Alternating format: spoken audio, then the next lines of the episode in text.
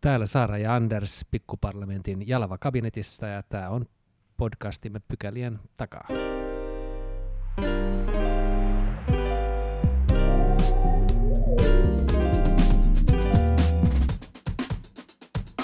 Mennään ensimmäiseen pykälään ja aloitetaan Eurooppa-politiikasta. Eilen saatiin aivan äärimmäisen hyviä tärkeitä uutisia niin EUn, Ukrainan kuin myös Suomen kannalta. Mennään siihen ihan kohta. Toivotetaan ensin tervetulleeksi päivän vieras, joka on tutkija Henri Vanhanen. Tervetuloa. Kiitos paljon. Tervetuloa.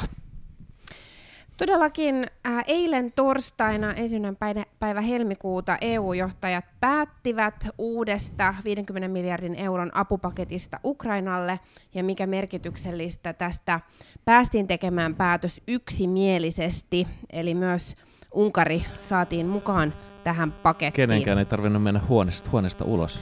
Kenenkään ei tarvinnut nyt livahtaa huomaamattomasti vessaan juuri sillä hetkellä, kun päätöstä tehtiin. Henri, minkälainen merkitys tällä päätöksellä nyt on? No tietysti sikäli erittäin positiivinen, että tämä pitkään väännetty tuki kysymys saatiin vihdoinkin ratkaistua.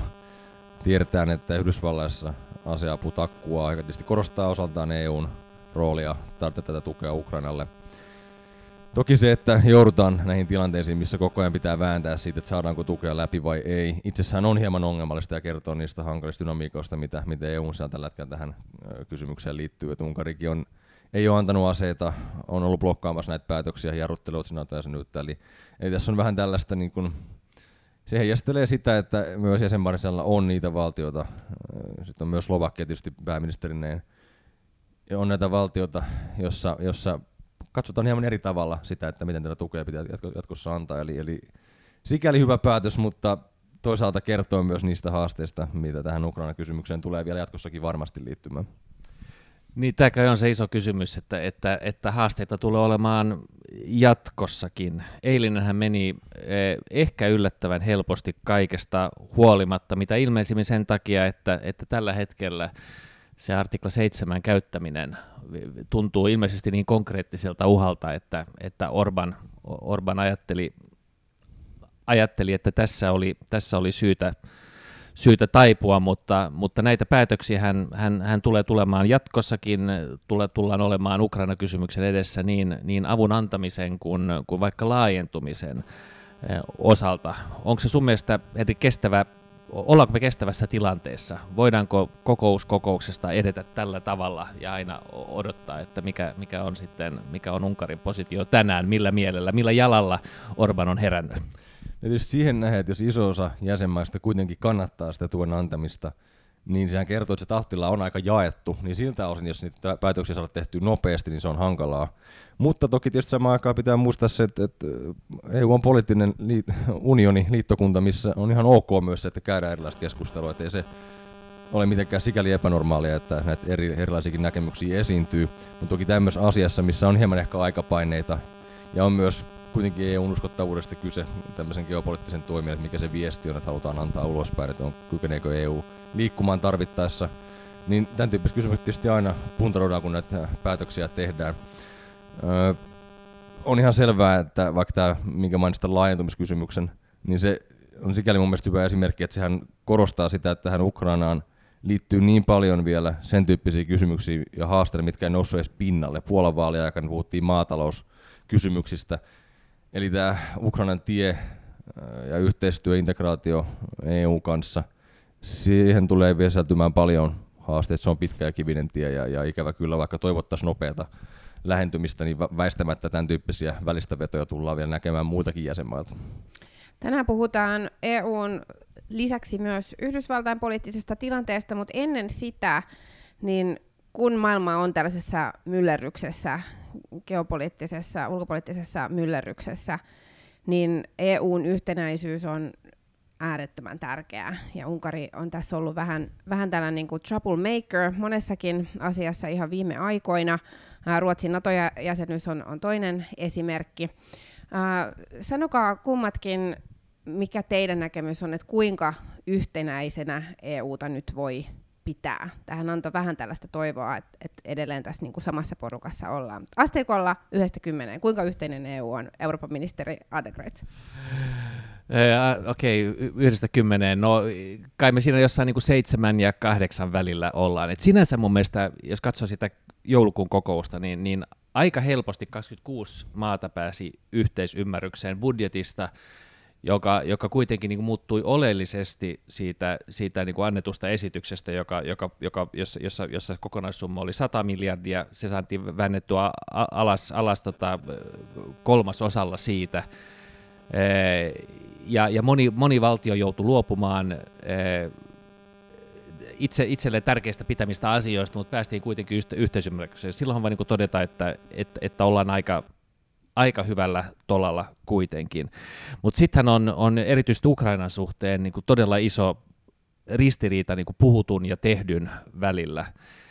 Nyt meillä oli nämä, sinänsä nämä EUn omat toimet, josta nyt päästiin sen jälleen rakentamisen osion osalta sopuun. Meillä on vielä tämä, tämä niin sotilaallisen, sotilaallinen puoli vielä, vielä, vielä tota keskustelun alla.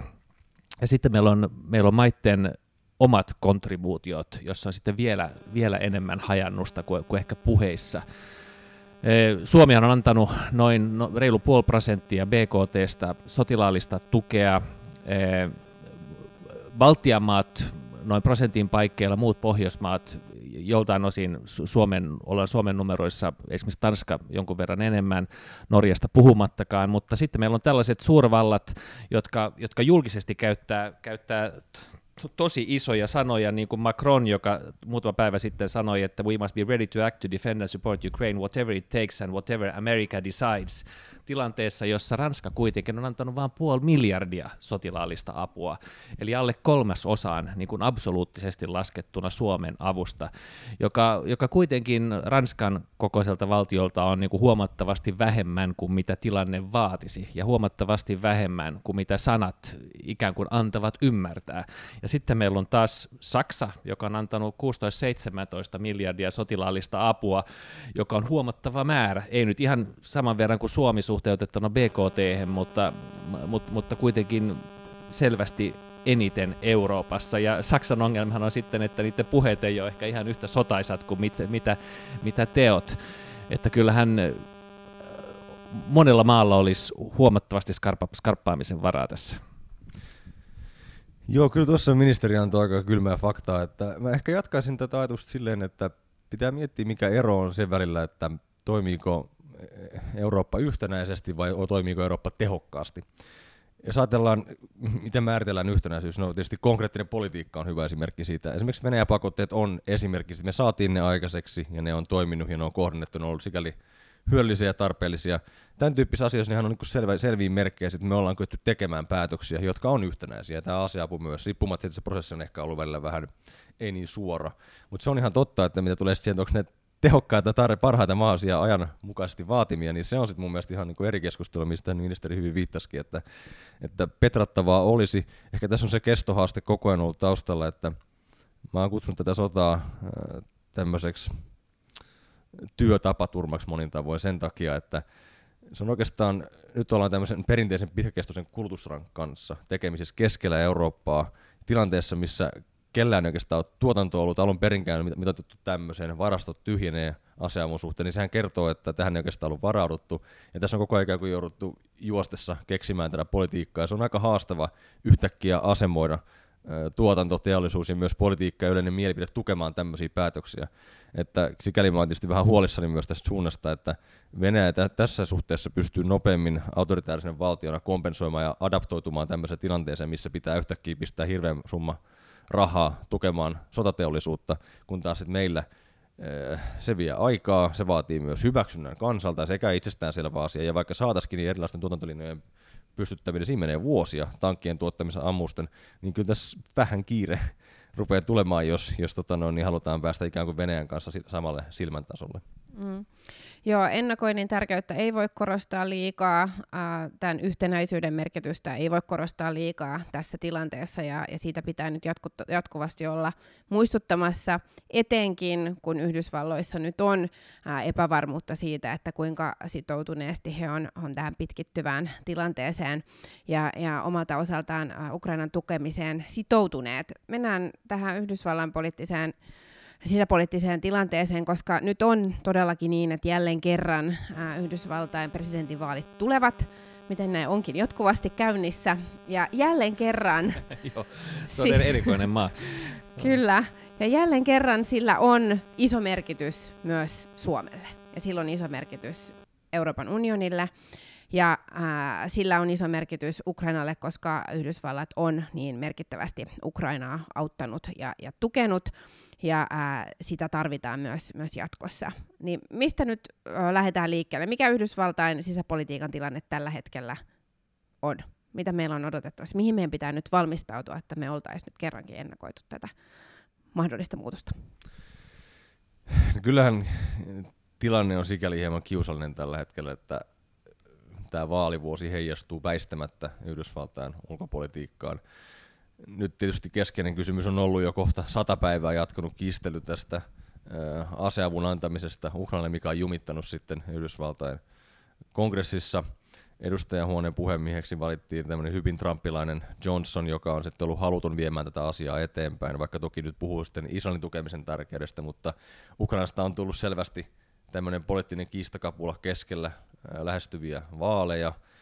Ja tässä on nyt selvästi nähty, että republikaanit pesaa nyt Trumpia. Trump itse sanoo, että tätä pakettia ei tule hyväksyä ja he sitten tekevät tätä työtä käskettyä. Voi olla, että Bidenille ei haluta antaa minkään sortin näkyviä voittoja nyt vaalien alla, varsinkaan tässä asiassa. Niin onhan se todella hankalaa. Sitten samaan aikaan esimerkiksi tässä oli hiljattain kirjoitus Foreign Affairsissa täältä Seijan johtaja William Burnsilta, joka nimenomaan korosti sitä, että jos nyt tämä tuki katkeaisi, niin se olisi Yhdysvaltain oma maali. Eli Yhdysvaltain ei ole varaa tällä hetkellä antaa semmoista signaalia Aasiankaan suuntaan, että he kykene tukemaan heidän liittolaisia, koska kyllähän tästä tietysti on se tosiasia, että selvästi Yhdysvallat ei ole kovin ehkä sydämessään halukkaita tähän asiaan panostamaan, mutta he ymmärtävät suurvaltapolitiikan takia ja heidän oma uskottavuuden takia, asemansa takia, heidän on pakko osoittaa myös Aasian liittolaisille ja Kiinan suuntaan, että on tosissaan Ukrainan osalta, koska jos ei, niin se saattaa rohkaista Kiinaa ottamaan riskejä ja toisaalta luoda epävarmuutta Yhdysvaltain liittolaisissa, Japani, Etelä-Korea, Australia sen suhteen, mikä se Yhdysvaltain sitoutuminen tosissaan on. Että kyllähän tässä poliittinen tilanne on, on niin kuin siltä osin tosi hankala tällä hetkellä, ja tietysti samaan aikaan lähenee Washingtonin huippukokous Naton osalta tänä vuonna, että miten Ukraina-kysymystä käsitellään siellä, tukea jäsenyyttä, niin tässä on, tässä on isoja hankalia kysymyksiä edessä. Niin, siis amerikkalaistahan kannattaisi vähän katsoa historian kirjoja ja katsoa, miten muu maailma reagoi heidän, heidän tällaisen isolationismiin 30-luvulla. Et silloinkin republikaanit ehkä etunenässä olivat sitä mieltä, että, että Eurooppaan sotaan ei pidä koskea. Japani näki tilanteen, hyökkäsi Pearl Harborin, ajatteli, että, että USA ei, ei lähde puolustamaan etujaan, ja, ja sama sama tilannehan voi hyvinkin käydä nyt. Xi Jinping katsoo, että miten tämä Putinin lähettämä testipallo Ukrainassa, miten, miten sen käy, e, suostuuko länsi siihen, että maailmanjärjestys, maailmanjärjestystä horjutetaan ja rajoja siirretään ja maita vallataan, vai, vai puolustaako länsi omia intressiään. Ja tulisi olla niin kuin se, se Amerikan tapa USAn tapa lähestyä tätä. Ja tämän mä toin esille, kun mä olin Washingtonissa viime viikolla, keskustelin siellä tota, muutaman senaattorinkin kanssa, kanssa tästä tilanteesta, että, että, että kyse ei ole siitä, että onko raja niin kuin itä- tai Avdivkan itä- tai länsipuolella, vaan kyse on siitä, että, että miten, tai osittain siitä, että, että miten Xi Jinping tulkitsee lännen tässä tilanteessa ja mitä johtopäätöksiä se siitä, siitä vetää. Mutta sä otit esille tämän, tämän rajakysymyksen ja, ja, ja sinänsä ehkä sen vakavuutta, jos Suomessa ihan täysin ymmärretty, että jos, jos pelkästään joulukuussa tulee 300 000 rajan yli, niin kyllä se on niin kuin aika iso määrä. Että kyllä mä ymmärrän hyvin, että se on sisäpoliittinen kysymys, mutta samaan aikaan on se niin kuin todella kyynistä kytkeä se tähän, tähän Ukraina-apuun. Ja kun Trump vielä tässä on antanut ymmärtää, että hän haluaa, että sopuun ei päästä, vaan tämän, tämän rajatilanteen pitää antaa pitkittyä vaalipäivään asti, jotta demokraatit eivät saisi minkäänlaista voittoa, niin, niin, niin onhan, se, onhan se haastava äh, asetelma tietäen, minkälaisessa rautaotteessa Trump ja, ja koko tämä MAGA-porukka pitää, pitää sen äh, republikaania, e-, erityisesti ehkä edustajahuoneen. On ja tuohon on nimenomaan siis se on hyvä, että vielä korostetaan rajakysymystä, että se ei ole pelkästään jotain republikaanien populismia, että Yhdysvaltain oikeusjärjestelyt, käsittelyjärjestelmät on ihan ylikuormuttuneet tällä hetkellä, ei ole riittävästi ihmisiä hoitamaan näitä asioita. Että siellä on samanlaisia ilmiöitä, mitä nähdään Euroopassakin, että turvapaikanhakojärjestelmiä käytetään ehkä tavalla, mihin niitä alun perin ei ole tarkoitettu, jos ikäli se on ihan perusteltu huoli Yhdysvalloissa, ja ne muutostarpeet on ihan ilmiselvät tässäkin suhteessa. Jotain vaikea keskustelua, mitä joudutaan käydä, käymään myös EU-ssa, tai olisi pitänyt jo kauan kauan aikaa sitten ää, kyetä käymään niin, että jotakin ratkaisuja on, on löytynyt, mutta koska asia on niin hankala, niin sitten se kärjistyy, ja, ja nyt Yhdysvalloissa se on kärjistymässä äärimmilleen, mitä olisi toivonut, että se ei olisi enää, enää tehnyt, mutta, mutta näin, näin tilanne on. Ja repivät presidentinvaalit on joka tapauksessa siellä tiedossa. Meillä on maailman yksi ylpeä johtava demokratia, joka, joka niin kuin nitisee liitoksistaan, kun äh, kahtiajakautuminen on niin voimakasta ja, ja railoa koko ajan, vaan äh, syvennetään niin, niin paljon kuin mahdollista on.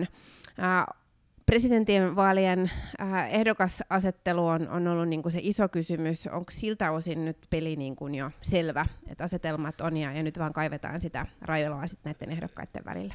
No se vähän näyttää siltä, että tällä hetkellä se olisi kutakuinkin näin, mutta tietysti pitää ottaa huomioon se, että Biden on edelleen hyvin iäkäs ja hän ei sitä juuri nuorenne ollenkaan, vaan päinvastoin. Trumpin edelleen painaa muutama oikeustapaus. Tietysti on selvää, että se tahtotila tuntuu republikaaneissa olevan se, että, että Trump – sitten on se heidän ehdokkaansa, vaikka tietysti sitten vähän aikaa tuli mielipidemittaus, missä ostettiin, että Nikki Haley voisi pärjätä ihan hyvin myös Bidenia vastaan jopa paremmin kuin Trump. Tietysti nämä aina saattaa riippua juuri silloinkin poliittisesta tilanteesta, kuukaudesta, mediaotsikoista, kuka pärjää milloinkin, mutta muistan, mä kävin Yhdysvalloissa tämmöisen think tank-kierroksella nyt syksyllä ja siellä jo silloin puhuttiin, että Nikki Haley ei kannata sulkea pois. Että paljon on kiinni siitä, mihin Yhdysvaltain suuret rahoittajat republikaanipuolelle kääntyy. Mullahan se laha loppuu kesken ja leikki on lähtenyt. Nikki Haley vielä yrittää viimeisensä pyristellä, mutta sanotaan näin, että kyllä se Trumpin asema on niin vahva tällä hetkellä, että kyllä se vaatii jo vähän ulkopuolisia force majeure-tyyppisiä voimia hänen kaatamiseen, että Heili varmaan yrittää vielä muutamat esivaalit, mutta jos se ne päätyy tappioon, niin se leikki jää aika nopeasti kesken.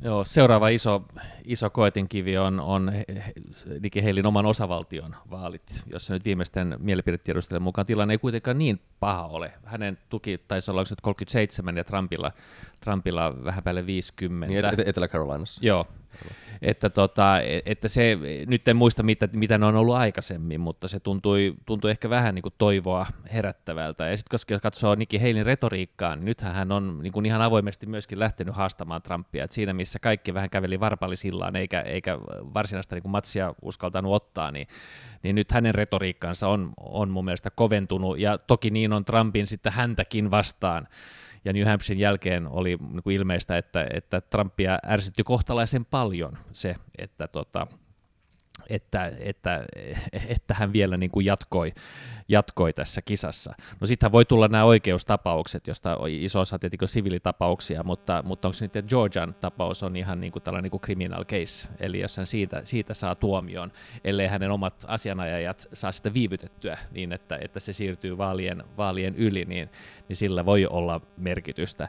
No onko sillä sitten merkitystä omien kannattajien joukossa, niin se on sitten niin kuin toinen juttu, että niiden mielestä, tai jotenkin siis USA on mennyt tähän moodiin, että mitä enemmän tulee turpiin oikeuslaitokselta, niin sen oikea, oikeammassa sitten se ilmeisesti meritti, se, että... on, se on pikemminkin meritti. ja, ja onhan tämä niin kuin, tästä niin kuin Suomesta käsin katsottuna, katsottuna aivan niin kuin käsittämätön tilanne oikeusvaltion näkökulmasta. Ja kun republikaanisenattoreita haasteltiin siellä senaatin käytäville ja kysyttiin, että mitä se tarkoittaa, jos hän saa tuomion, niin ne siellä kiemurteli, ja se nyt riippuu vähän, että minkälainen se tuomio on ja mistä asiasta on kysymys, että, että kyllä minä joka tapauksessa tuen, tuen sitten republikaanien ehdokasta että ettei edes, edes sillä tasolla pysty myöntämään, että, että rikostuomiolla ehkä saattaa olla joku, joku merkitys. Niin varsinkin kun rikokset liittyvät siihen poliittiseen toimijuuteen, mitä on, on tehtävässään harjoittanut. Tuota, mennään ihan lopuksi Suomen käynnissä oleviin presidentinvaaleihin. Äh, ehkä sellaisella aasinsillalla, että kun seuraa tuota Yhdysvaltain meininkiä, niin nyt tulevissa kuin aikaisemmissa presidentinvaaleissa ja ka- kaikessa, mitä siinä välillä on tapahtunut, niin äh, ei voi olla muuta kuin ylpeä, iloinen, kiitollinen ja onnellinen siitä, minkälaisella tyylillä nämä Suomen presidentinvaalit on, on nyt tähän asti käyty. Kampanjat on ollut suorastaan tyylikkäitä, rakentavia ja, ja toisia kunnioittavia ihan, ihan pääosin ää, myös ensimmäisellä kierroksella, ja, ja se on jotenkin korostunut, koska olisi voinut olla myös toisin. Äh, minkälaisella fiiliksellä sä oot, Henri, ulkopolitiikan tutkijana seurannut sitä ulko- ja turvallisuuspoliittista keskustelua, mitä nyt on viikko toisensa ja tentti toisensa äh, päivittäisen tentin äh, osalta käyty? No, tietysti niitä tenttejä on niin paljon ollut jo syksystä lähtien, on varmaan useampi kymmenen, että väistämättä siinä alkaa hieman toistun, toistumisen maku tulla ja tietynlainen ehkä, ehkä niin kuin tautologia, mutta sitten taas toisaalta kovasti valitellaan siitä, että eroja ei saada esille ja niin edelleen, mutta mä vähän kuitenkin ajatellut sitä niin, että onko se sitten hirveän paha asia, jos Suomessa meillä on suhtkot yhtenäinen näkemys niistä isoista linjoista, vaikka NATO-jäsenyydestä, Ukrainan tukemisesta, Venäjän haasteen vastaamisesta. Ehkä se on ihan hyväkin asia, että kun me tehtiin tämä päätös vaikka Naton hakemista, niin nyt, nyt ei olla heti vetämässä takaisin sitä pois, että se on mun mielestä ihan terveellinen asiakin. Ja mun mielestä tämä ei ole niinku syy sille, että me voitaisiin silti käydä laadukasta keskustelua ulkopolitiikasta ja niistä asioista, mitä edessä on. Et ehkä hieman tietysti olisin toivonut ja toivoisin, että nähtäisiin ehkä vähän jotenkin enemmän semmoista, semmoisia avauksia, mitkä menisivät vähän syvemmälle siihen, se visio, että mitä on oikeasti edessä. Niitä isompia kysymyksiä, mitä esimerkiksi mun tulee heti mieleen, että NATO-profiilin määrittäminen on niin kuin tosi iso, meille, niin kuin vielä elintärkeä kysymys meille, että miten tämä pois Euroopan turvallisuus järjestetään, koska tämä on kuitenkin tänä päivänä se kaikkein kriittisin alue Euroopan turvallisuuden kannalta. Jos kylmä sodan aikaa se meni Itä-Saksassa, nyt se rajapinta Venäjän Naton kanssa on ihan tässä meidän rajoilla. Ja tämä on se alue, missä on myös niin selviä heikkoja kohtia, Baltian maiden puolustaminen, Venäjän dominanssi arktisella alueella ja tämä Itämeren tilanne. Niin kyllähän tässä on niin paljon keskusteltavaa itsessään. Meidän Kiinalinja esimerkiksi siitä, että meillä on pikkuhiljaa yritykset herännyt tässä 10-5 vuoden siihen, että nyt pitää oikeasti alkaa miettiä sitä, että miten Kiinan kanssa tehdään yhteistyötä, ja meihin tulee varmasti kohdistumaan tosi paljon odotuksia. Nyt kun me ollaan liittolaisia, Yhdysvallat ei välttämättä enää pyydä meiltä, vaan odottaa asioita. Miten me tasapainoillaan tässä suhteessa. Öö, sitten esimerkiksi mä oon ajatellut sitä myös niin, että tämä NATO-jäsenyys ei pelkästään niin kuin NATO, vaan mitä muuta se avaa. Sehän avaa portin sille, että Pohjoismaat voi tehdä ihan eri asteella ulko- ja kuin aikaisemmin, kun vihdoinkin on niin kuin saman katon alla. Niin pitäisikö puhua rohkeasti yhteispohjoismaista ulko- ja turvallisuuspolitiikasta. Tässä olisi niin kuin paljon tämän tyyppisessä, mitä voisi perata vaikka kuinka paljon läpi. Toki ymmärrän, että me edellään ollaan keskellä tätä murrosaikaa. On aika vaikea nähdä, mihin kaikki asettuu. Tänä vuonna on tärkeä vuosi on Venäjän näytösvaalit, Yhdysvaltain presidentinvaalit, millä on hirveän paljon merkitystä Ukraina ja laajemmin siihen, mitä tapahtuu jatkossa. Että on vaikea vetää tästä niin kuin semmoista navigointia, mitä tulee tapahtumaan, mutta se ei tarkoita sitä, että keskustella voisi. Joo, ja ulko- ja turvallisuuspoliittista keskustelua viime vuosina kyllä käyty Suomessa enemmän kuin aikaisempina ää, vuosina yhteensä.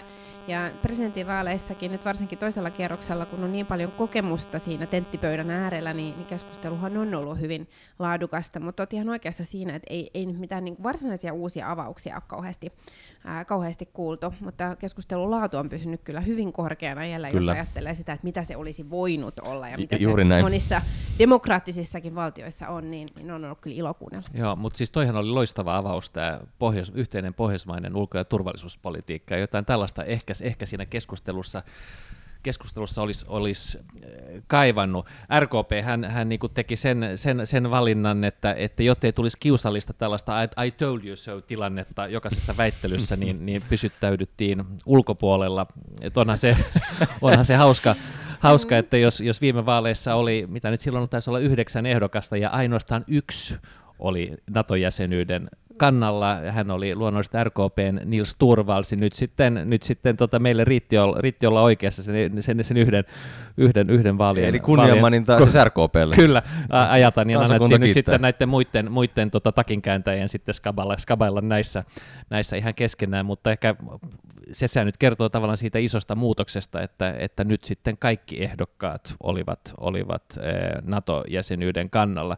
Mutta onhan se myöskin niin kuin huomattava, että miten erilaisista kysymyksistä nyt puhuttiin kuin, kuin silloin kuusi vuotta, että, että kyllä se kertoo siitä, että, että aika, aika on aika erilainen. Ja, ja, ja se, että, että puhutaan presidentin vaaleissa niin kuin ydinaseista Suomen maanperällä, komentorakenteista, kaikista tällaisista kysymyksistä, niin on se, on se aika iso muutos. Mm.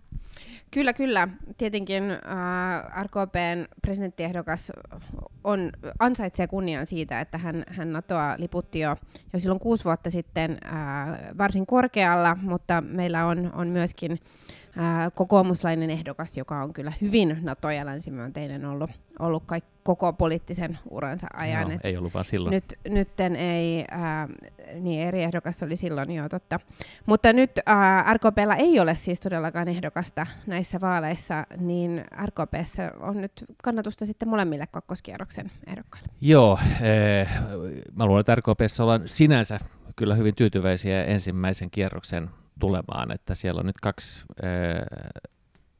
Eurooppa-orientoitunutta, selvästi liberaalia ehdokasta, ja, ja se tekee kyllä niin kuin sinänsä varmaan monelle valinnan siinä mielessä helpoksi, että, että voi, olla, voi olla tyytyväinen, niin kuin näistä näkökulmista tulee, tulee sitten kumpi tahansa. Stubbilla on vahva asema varmaan meidän äänestäjän joukossa, mutta niin on kyllä, niin on kyllä tota, Haavistollakin ja, ja erityisesti Pohjanmaalla ää, Reenkin, Reenkin sai, sai silloin vahvasti kannatusta. Että tota, sillä tavalla uskon, että ehkä ei suuria intohimoja herätä siinä mielessä, että, että molemmat, molemmat varmaan käy, mutta, mutta eiköhän Stubb vedä selvästi pidemmän korren. Ja RKP on mahdollisuus asettaa presidenttiehdokasta sitten kuuden vuoden päästä. Kyllä.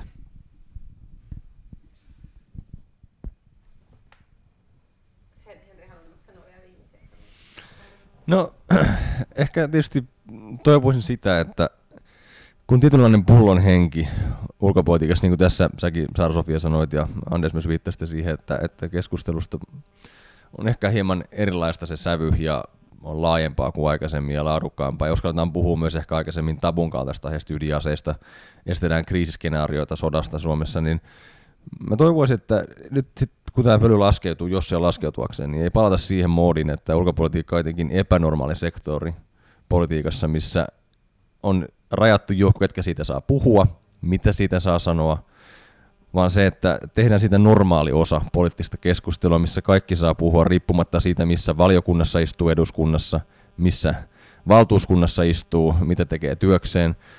Mun mielestä kansakunta tekee parempia päätöksiä, jos siinä on enemmän kriittisyyttä näissä keskustelussa, on moniäänisempää. Ja mä toivon, että kun kaikki ne valitaan presidentiksi myös omalta osaltaan edistää sitten tällaista kulttuuria, koska sanotaan nyt suoraan, että on semmoistakin nyt tässä viime vuosina nähty, että Natosta puhuminen, muista Venäjän uhasta puhuminen, se oli aika hankalaa välillä ja siinä sai aika tarkkaan sanansa valita, oli sitten poliitikko tai tutkija tai joku muu toimija tällä alalla. Ja jos nyt niin vielä, vielä vähän kärjistää, niin kontrafaktuaalinen historia on tietysti hauska laji, mutta jos mietitään sitä, että, että nythän asiat meni sikäli hyvin, päästiin Naton ennätyshistoriassa tahdissa, optio heittomerkeissä semmoisena, kun se on haluttu tulkita, toimi. Mutta entä jos asiat olisi mennyt hieman eri tavalla? Entä jos Ukraina ei olisi pistänyt hanttiin? Entä jos asiat olisi kääntynyt toiseen suuntaan? Niin jotenkin mun mielestä, että vältetään semmoinen tilanne, missä Suomen ulkoituspolitiikka perustuu jossain määrin sattumaan, että miten meille käy. Niin mä toivoisin, että tämmöistä niin tilannetta mun mielestä vältetään sille, että puhutaan avoimesti asioista. Yksi keskeisistä ongelmista oli mun mielestä tässä viime vuosina, tai oikeastaan jopa niin kuin varmaan 15 vuoden, ainakin 14 lähti, oli se, että poliittisen johdon tilannekuva irtaantui aika voimakkaasti tavallisen kansallisen tilannekuvasta. Eli kyllä varmasti Supossa, PVssä, TP-UTVassa ymmärrettiin se Venäjän uhka ja minkä se laatu oli, mutta se, että, että yhtäkkiä kansalaiset yhdessä yössä kääntyi NATOon, niin kyllä sekin on vähän sinne hassu ilmiö, että, että, että, että miten se oli niin irrallinen se, se toisistaan se tilannekuva, niin vältetään sitä, että mystifioidaan ulkopolitiikkaa, jolla on avoimia. Siihen on hyvä lopettaa. Toinen kierros on tässä reilun viikon kuluttua. Katsotaan, mitä siinä käy ja toivotaan avointa ja pragmaattista ulko- ja turvallisuuspoliittista keskustelua. Kiitos vierailusta, Henri. Kiitos paljon.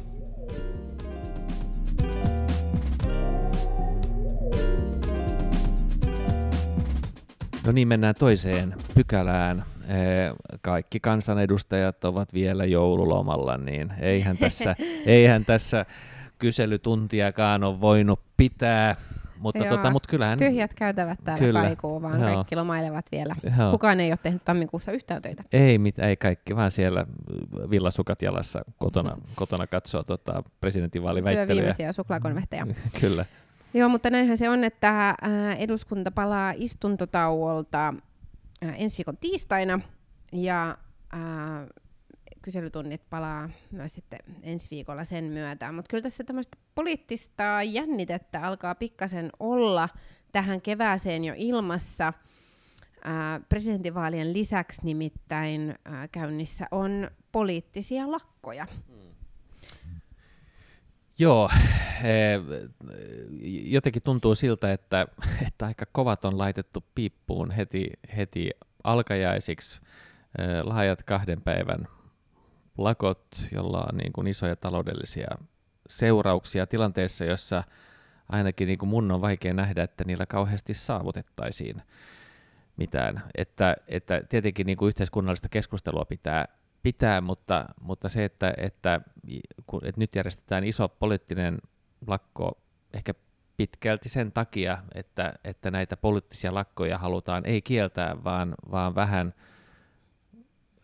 kohduullistaa, luoda pelisääntöjä. Luoda, luoda pelisääntöjä, jotka olisi vähän selvemmät, jota, jota itse en voi pitää muuta kuin, niin kuin hyvinkin perusteltuna, niin kyllähän se viittaa siihen, että, että ottaa huomioon, että nämä lainsäädäntöhankkeetkin, niin ei ne kaikki ihan heti putkesta tule, että tämä keskustelu tulee jatkumaan kuitenkin aika pitkään. Niin kyllä. jos tämä on niinku se pelin avaus, niin, niin voi odottaa kyllä aika turbulenttia menoa. Kyllä, juurikin näin. Tässähän on, on tilanne, että äh, lakkojen takana on, on ennen muuta äh, SAK ja STTK ja, ja joitakin yksittäisiä muita liittoja. Ja näillä lakkoilijoilla, näillä AY-liikkeen toimijoilla on, on vähän eri painotuksia siitä, että mitä he nyt vastustavat. Joo, ja se on ehkä, ehkä se haaste, että se, joka käy jollekin alalle, ei käy toiselle. Ja kun mä oon tavannut näitä muutamia ja yrittänyt sitten niin kuin selvittää, että mikä niin kuin on nyt sitten se, se kipe, kiperin paikka, niin mm. en ole saanut vastauksia. Eri. Että se, se on vaan niin kuin ehkä, ehkä sellainen niin kuin yleinen tunne, että, että ei pidä ja, mm. ja, ja tota, haluaa jotain muuta. Samaan aikaan, kun vähän heikosti on tullut myöskin konkreettisia ehdotuksia, jo, joilla voitaisiin saavuttaa nämä vastaavat työllisyysvaikutukset. Mm. Joo, juur, juurikin näin, että, että samalla kun Uh, ollaan näreissään siitä, että uh, ikään kuin ei nyt avata mitään neuvotteluja uudestaan, niin hallituksen suunnasta on koko ajan viestitty, että mielellään otetaan vastaan vaihtoehtoisia ehdotuksia, vaihtoehtoisia ratkaisuja, joilla saadaan Suomeen kasvua, kilpailukykyä ja työllisyyttä, ää, jonka varaan hallitusohjelma on rakennettu ja, ja jo, jonka, joiden tavoitteiden pohjalta hallitus näitä, näitä toimia ää, tekee. Mutta mut tällaisia ää, ratkaisuehdotuksia on hieman vähänlaisesti kuitenkaan ää, sit näkynyt. Ja, ja nyt sitten ää, osoitetaan lakoilla ää, tyytymättömyyttä hallituksen toimiin ja sitten jos, jos tosiaan keskustelee, niin, niin ne on vähän niin kuin eri, ää, eri asiat, jotka sitten erityisesti ää, siellä hiertää.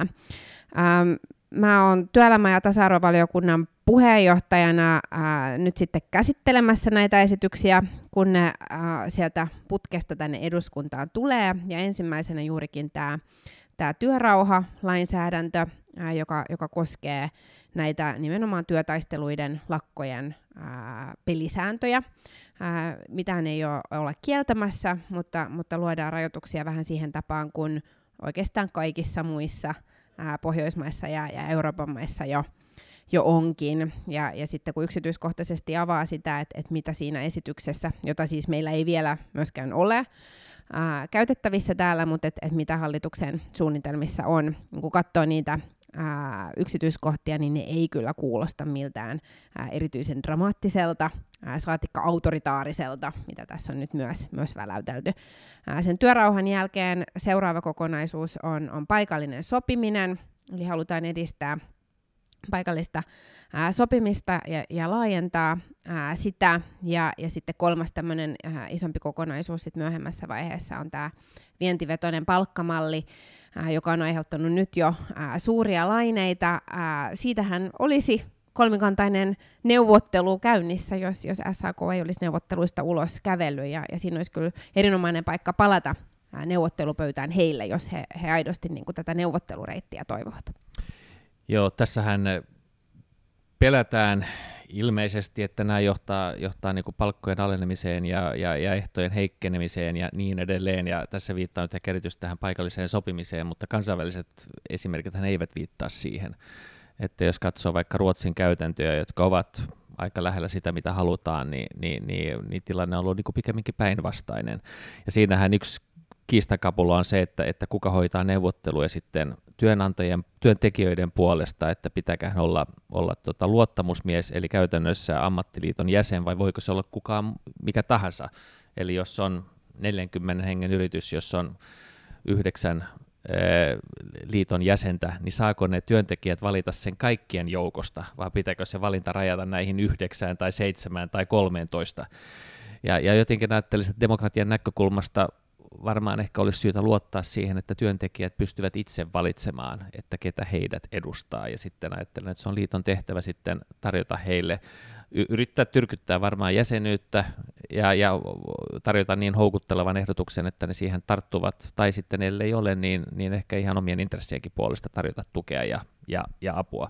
Että mun mielestä tässä siis en voi olla ajattelematta, etteikö tässä taustalla myöskin olisi niin kuin aika puhdas sellainen niin kuin valtataistelunäkökulma, jossa, mm. jossa, jossa niin kuin pohditaan, pohditaan niin kuin omaa asemaa eikä niinkään sitä lopputulemaa. Mm. Joo, joo ja, ja siis onhan kysymyksessä siis muutos ja, ja murros ää, työelämän ää, pelisäännöissä kaikkinensa, ja, ja taustallahan on se, että ää, mä en usko, etteikö kaikki jotenkin ymmärtäisi sen, että päivittämisen tarvetta meidän lainsäädännössä on ja näissä pelisäännöissä on. Sitä on yritetty tehdä useammalla hallituskaudella aikaisemmin nimenomaan sopimalla ja, ja osallistamalla ja, ja neuvottelemalla, mutta ratkaisuja ei ole syntynyt.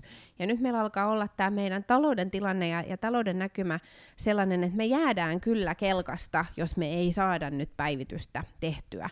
Ja, ja sen takia äh, hallitus kokee, että, että nyt ihan oikeasti ne uudistukset on vaan toteutettava ja, ja meidän on, on saatava ää, Suomen kilpailukykyä vastaamaan verrokkimaiden ää, asetelmia paremmin. Mutta totta kai se muutos pelottaa ja kun se on isompi muutos, kun tapahtuu kerralla useampi ää, asia ja, ja kokonaisuudessa se työelämän asento muuttuu pikkasen erilaiseksi kuin mikä se on tähän asti ollut, niin, niin se aiheuttaa pelkoja. Ja tämä on mun mielestä ennen kaikkea haaste meille hallituspuolueissa, että meidän pitää pystyä argumentoimaan ja, ja viestimään, että mistä oikeasti on kysymys.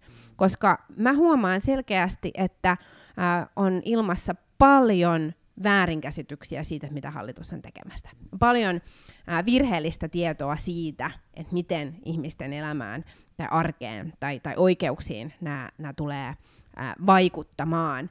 Ja osittain tällaista ää, pelkoa herättävää väärää tietoa levitetään varmasti tahtomatta tai se leviää, mutta on käynyt mielessä myös, että onko siinä osittain myös niinku tarkoituksellista väärinymmärtämistä. Et meidän pitää nyt onnistua kertomaan, että mitä me ollaan oikeasti tekemässä. Joo, ja sittenhän on eroa niin kuin pakottavan ja mahdollistavan lainsäädännön välillä myöskin. Ja mun mielestä siis on ihan relevanttia käydä keskustelua nyt vaikka ensimmäisestä sairaus, sairaspäivästä, että, että mitä se tarkoittaa, ja, ja ymmärrän niin kuin hyvin sen kritiikin. Mutta mun mielestä itsestään selvää, että, että, että suurin osa aloistahan tulee pitämään sen, sen tota, ikään kuin maksullisena, että, että palkallisena. Vaikka terveydenala, niin terveydenhoitoala, niin, niin varmasti tulee, tulee näin toimimaan ja, ja, ja moni muukin. Että se, se, se että, että tulee olemaan mahdollista sen myötä, että se olisi palkaton, ja sitten siihen liittyy sitten jotain, jotain muita, muita mekanismeja. Varmaan niin kuin Ruotsissahan näitä on kokeiltu erilaisia, että sitten jos on niin kuin pidempi sairas, sairas, sairasaika, niin, niin, niin siitä seuraa sitten jotain muuta. E, niin, niin sehän ei tarkoita, että näin toimittaisiin sitten Tessien tasolla, mutta toki se, toki se tulee mm. sitten olemaan mahdollista. Joo, ja isossa osassa Tesseissä tämä on nimenomaan nyt jo, jo näin. Uh, mutta asia kerrallaan edetään ja, ja uh, käsitellään asianmukaisesti täällä eduskunnassa, sit kun sinne päästään. että tästäkin tuntuu olevan vähän niin kuin väärinkäsitystä, että nyt oltaisiin jo päätetty jotain tai, tai ollaan juuri päättämässä. Että, uh, ensimmäisenä tosiaan aloitetaan tästä työrauhasta – kun eduskuntaesityksen sitten tässä heti kauden alkuun saa, ja sen jälkeen sit siirrytään siihen paikalliseen, sopimi- so- paikalliseen sopimiseen. Mutta näin tällä viikolla. Seuraavalla kerralla meillä onkin jo ensimmäinen, tai ehkä toinenkin kyselytunti takana. Katsotaan, mitä eteen tulee. Mitä politiikan aiheita keväälle vielä saadaanko?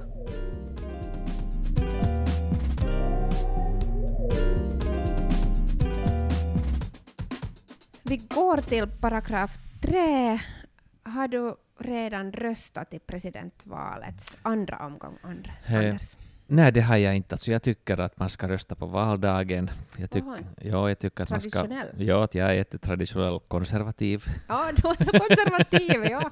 Det visste jag redan. Ja, ja, och det där, så jag tycker att man ska, man ska gå till, till, till val, vallokalen på, på söndagen, på valdagen, och så ska man rösta och så ska man dricka valkaffe där sen på plats och ställe. Okej, du, ska, du brukar äh, dricka valkaffe, okej? Och äter du någon pulla också?